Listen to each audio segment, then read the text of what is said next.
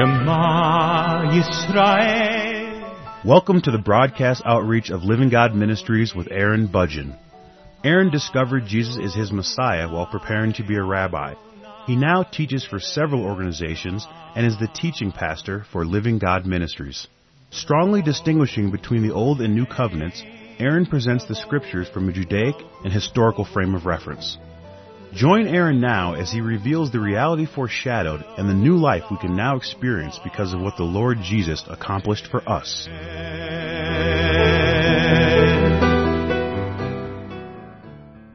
One of the realities of life is that people sin. We live in a fallen world. We are surrounded by people who do not know our God. We also struggle with the temptations of life and we struggle with the issues related to not knowing our God in the way that we would like. There is a lot of sin in the world. This is just one of the consequences of living in the fallen world that we are in. This certainly is not what God originally intended when He created humanity and He created the earth, but He is taking advantage of this situation. He is making use of the decision that Adam and Eve made and that we also make in our own ways. He is taking advantage of the sufferings of life in order to reveal things about Himself that He probably would not be able to reveal in any other way. Again, I do not believe that this was his intent, but I do believe that he is taking advantage of the situation and using it in such a way that something greater can result. And in that way, I can be thankful for what he is doing in my life and in the lives of many people around me.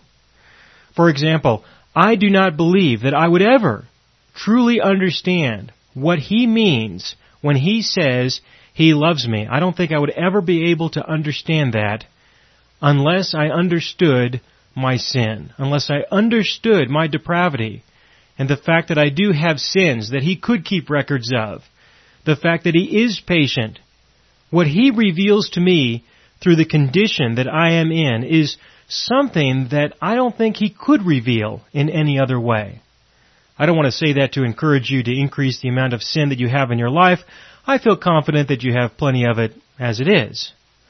But one of the consequences of there being sin in the world is that on occasion, we are going to be victims of somebody else's sin. That's going to happen. There is no way to avoid it. We will be the victims of somebody else's decisions. We will suffer because someone sins against us, either directly or indirectly. We will experience suffering in this world because of the sins of other people. And some of these circumstances can be quite severe. Some of these situations can be so severe that we would put that in the classification of trauma, of deep rooted trauma to the point where we probably will never be able to get over the pain and the suffering that we personally experienced because of somebody else's sin. Now, of course, there are other circumstances that are not that severe, but regardless of how severe these situations might be, regardless of how terrible these violations may be in a person's life, we have a tendency to go and ask people for help, ask people for some counsel, ask people to help us get over what we are dealing with help us to find some way to move past the sufferings that we have in our lives. And some of the people that we tend to look to in this context are religious people, religious leaders, those who are known in our communities as people of God.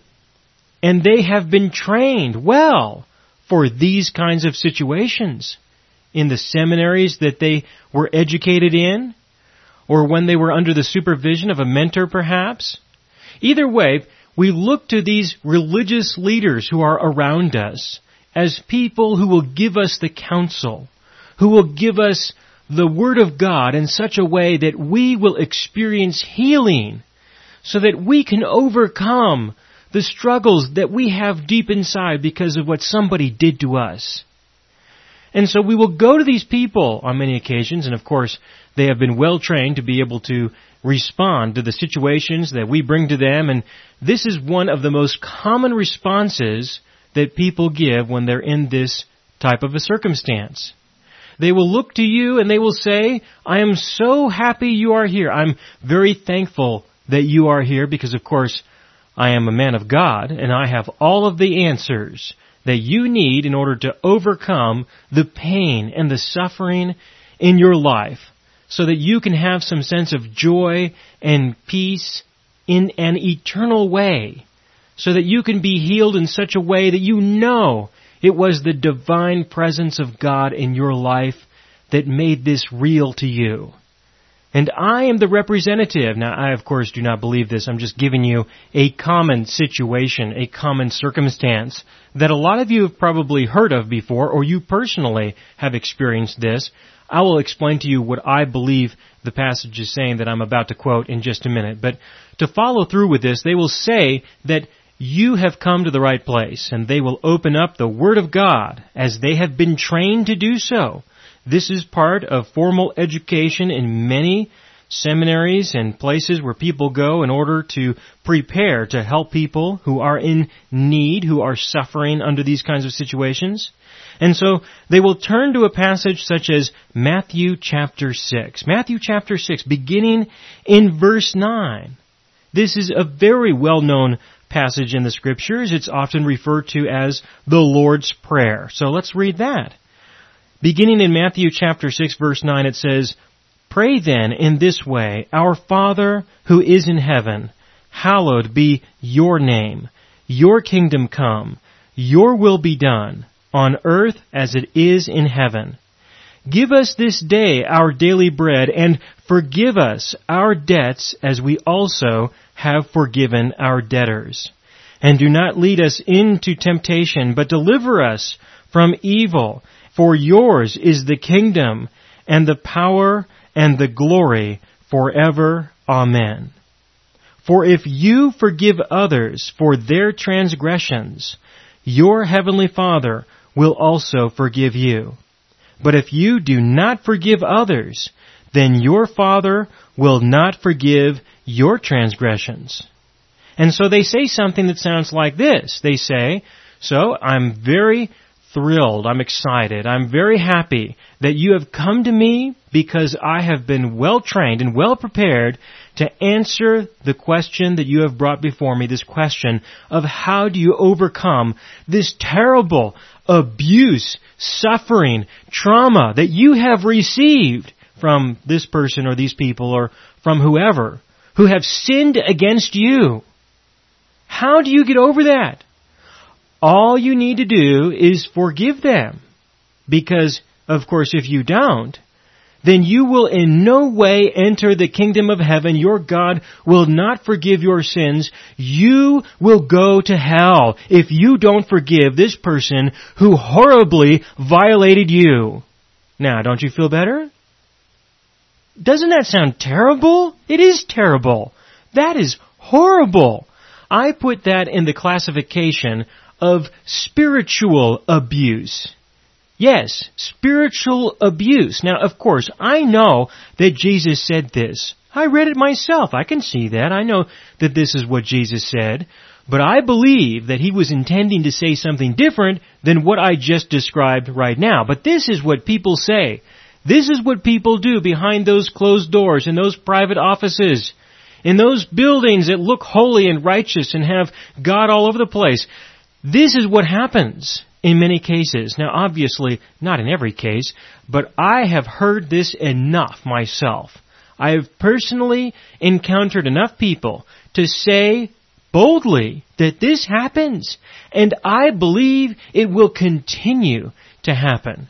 I don't know how this could possibly be stopped outside of a major renaissance in Christianity. I personally don't think that it's ever going to go away, and so I feel confident in saying this, not only for your benefit, but for future generations, because this is spiritual abuse. That's what this is.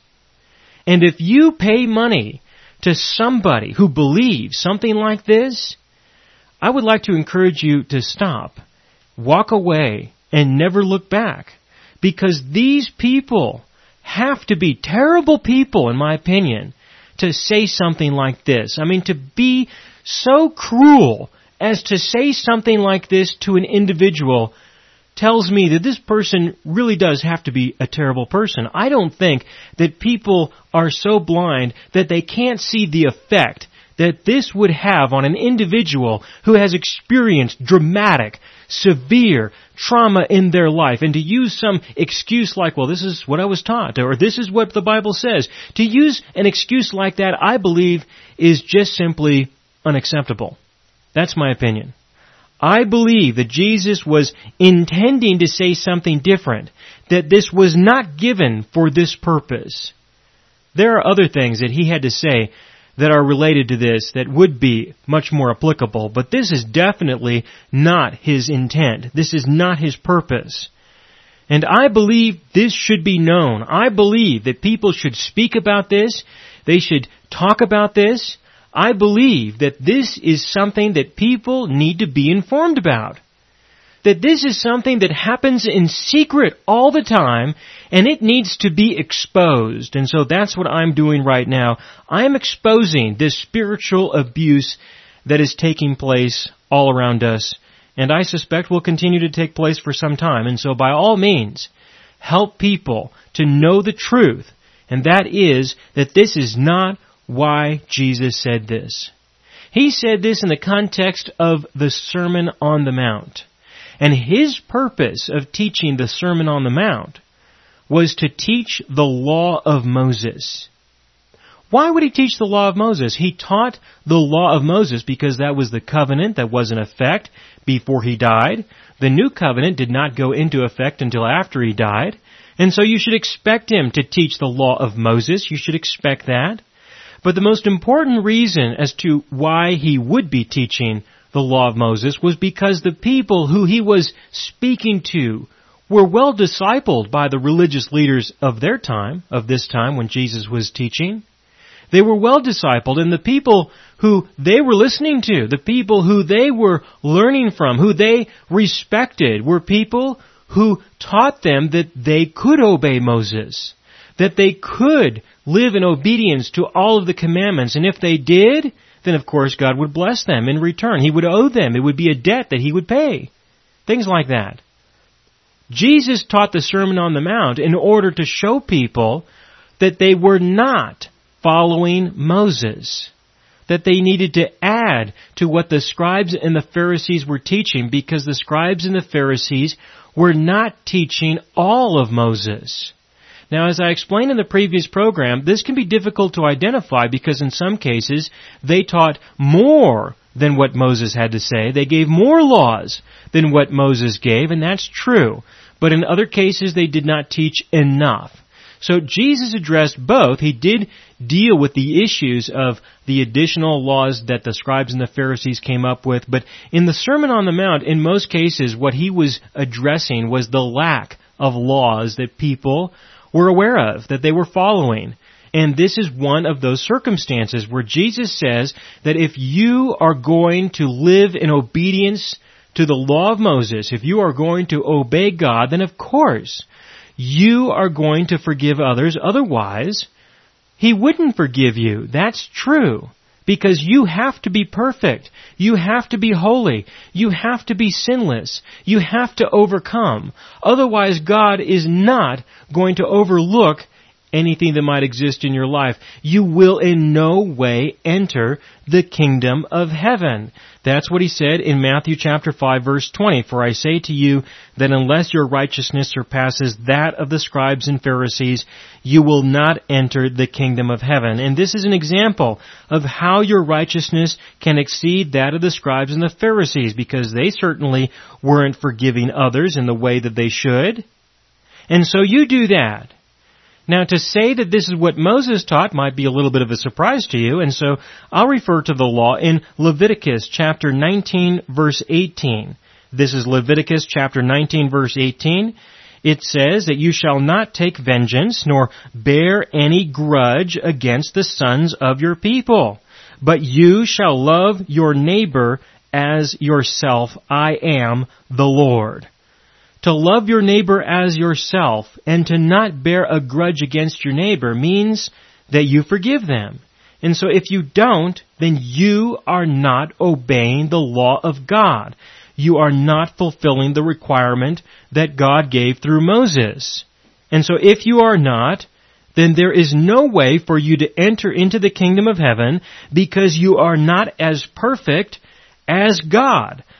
Matthew chapter 5 verse 48. Therefore you are to be perfect as your heavenly Father is perfect. Wouldn't you like to know how to be as perfect as God? That's what he continues to explain in Matthew chapter 6 to include the Lord's Prayer. That's why he gave the prayer. He did not give the prayer so that we today could look at this and say, well, this is how we can pray. You know, there are a lot of people who do that. I understand that. In the liturgy, in many denominations, this is said every week. Some people say this every day. But He didn't give it to us for this reason.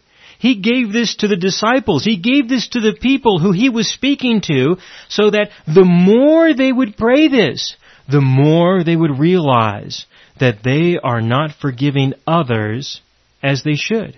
And because they are not, they will be continually reminded, as often as they pray this, continually reminded that they are not going to be forgiven by God. God is not going to forgive them. And how many people today quote this prayer every day or every week? Many people, a lot of people are devoted to their religion and this is part of it. And do they see this? In general, when I've asked people if they understand what I'm describing, they say no. They have no idea what I'm talking about. They have no idea where I get this from or what I'm saying. Yes, they quote this every day or once a week or whenever, but they don't know what I'm talking about. And I will tell you why, because I question them further. I discover the reason why is because they don't really care. They don't care what they're quoting. They don't care what they're believing. All they care about is that they followed the procedure. They followed the liturgy. They were religious. They had some religious activity. They do not care about the truth. All they care about is the people who they hang out with at their church. All they care about is that they did a bunch of religious stuff and so that they can stand up with their pride and say, I have done this and you have not, and I'm part of this and you are not. This is the kind of attitude that I run into a lot. And so that's why I feel comfortable in saying that, that people are consumed with their own pride, but they have no concept of the truth and they have no real interest in it. They don't care what they are saying. All they care about is being in that building, being associated with that group, and being a part of that social experience that they have there. But this is the truth. If you will be sincere about this, if you will believe what you say, if you will believe what you read, then you will eventually come to the point of total, absolute despair. You will have no alternative but to realize that under no circumstances will you ever be forgiven by God because you will never forgive adequately. How can I say that you will never forgive adequately? Well, consider one of those situations that you would be expected to forgive somebody. Consider one of those situations. Do you ever mention it? Do you ever bring it up? Is it something that you throw out there in conversation or use as a way to get people to feel sorry for you or to think that you're a victim or something? If you bring it up, then that to me is a reasonable indication to show that you probably have not forgiven that person. Otherwise, why do you keep bringing it up? This may be something that happened 30, 40, 50 years ago, 60 years ago. And people bring these things up as if they happened last week. They do. I know people like this. That's why I say that. They keep bringing it up. They keep talking about it. And they say it in different ways. They say, well, I am a victim. Or they say, I have overcome this by living my life and getting through it without this person's help and without this person's apology. I, in my own pride, is what they're really saying, have overcome even though this wicked evil person was in my life. Or I am not as functional as I ought to be because I have this abuse in my past. Now I can appreciate the seriousness of abuse and I can appreciate the seriousness of sin and the effects that it can have on a person's life. But in the context of forgiveness, there is no way that you can possibly claim that you have forgiven this individual when these are the kinds of attitudes that you are expressing. It's not possible. Now, my purpose in saying this is not to then encourage you to find some way to hide better, hide your unforgiveness better. That's not my purpose. My purpose is only to show you that you do not deserve the forgiveness of God, and you cannot claim that He owes you anything, God owes you anything, that you can turn to Him and say, because I have forgiven everyone in my life who has hurt me, you should now forgive me because that's what you promised. That was not the purpose of this. The purpose of this was to show us that we will never receive forgiveness. We will never obtain forgiveness. We will never be forgiven. That's why he said this. He didn't say this so that we would find a way to get forgiveness. He said this to show us that under no circumstances would we ever be forgiven. Now, of course, we know, according to the gospel, that our God has already forgiven us. He forgave us. He forgave the entire world. That was what he did when he died on the cross. He died for the sins of humanity. And so things are much different now. During this time when Jesus was teaching, he was still alive. He had not died on the cross. He had not been resurrected from the dead. Things were different back then. But after he died on the cross and rose from the dead, it was announced that the living God forgave the entire world. He invoked a new covenant through his death and resurrection. And according to the new covenant, we relate to people in a different way. We do not forgive others so that we can obtain the forgiveness of God we now forgive others as we have been forgiven by our God. Colossians chapter 3 verses 12 and 13. Ephesians chapter 4 verses 31 and 32. We forgive others with the forgiveness that we have already received from our God. Now I have done a series of programs on the subject of forgiveness, and I would definitely like to encourage you to listen to those programs but you need to listen to all of them. You need to start from the first one and go all the way to the last one in order to appreciate what it means to forgive others with the forgiveness that you have received. Because in most cases, it's very unusual to find someone who really understands the forgiveness that they have received, let alone forgive others with that forgiveness. And so it's necessary to really answer the question, how have you been forgiven first? Before you can possibly comprehend, understand, appreciate, or apply the forgiveness that you have in such a way that you would forgive others with the forgiveness that you have been given. But before the cross, no one had been forgiven. There was no forgiveness. There was only obedience or death. There was only be as perfect as God or you will not enter the kingdom of heaven. Again, the purpose for this was to drive an individual to the point so that they would realize that they have absolutely no hope no hope whatsoever outside of the grace and mercy of God.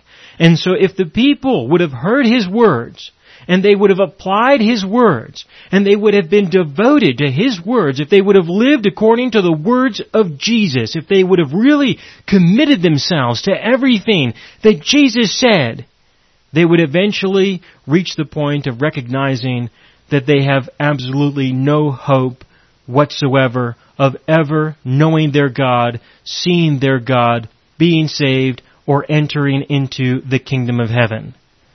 And so if you follow these words today, if you try to live according to what he said then, today, if you try to live today a life that is a reflection of what he said here, then would you really expect anything different?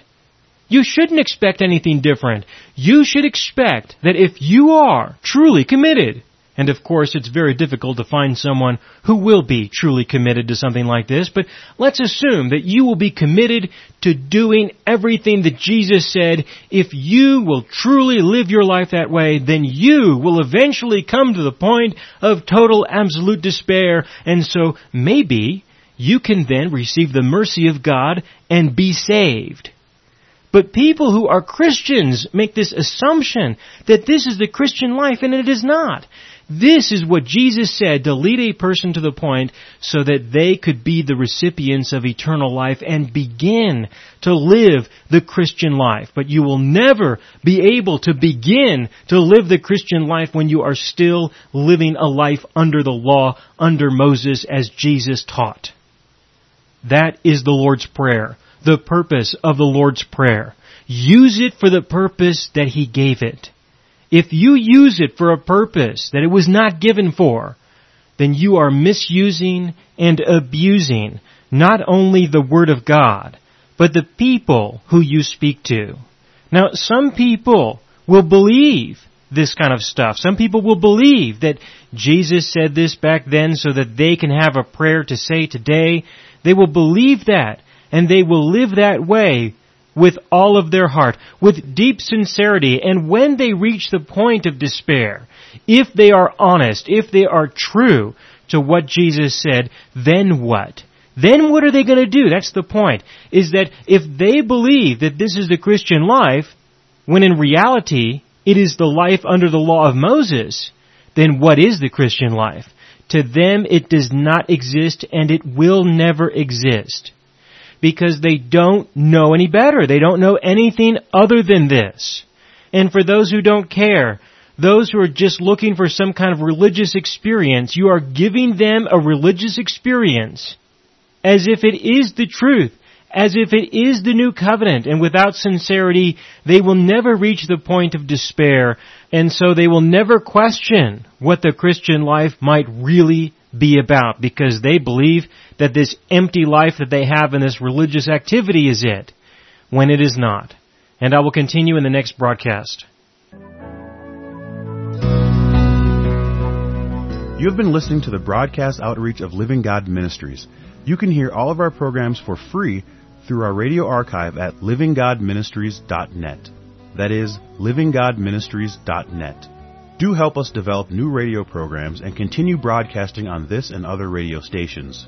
Send your contributions to Living God Ministries, P.O. Box 38353, Colorado Springs, Colorado 80937, or use the donation link on our website, livinggodministries.net. That is, livinggodministries.net.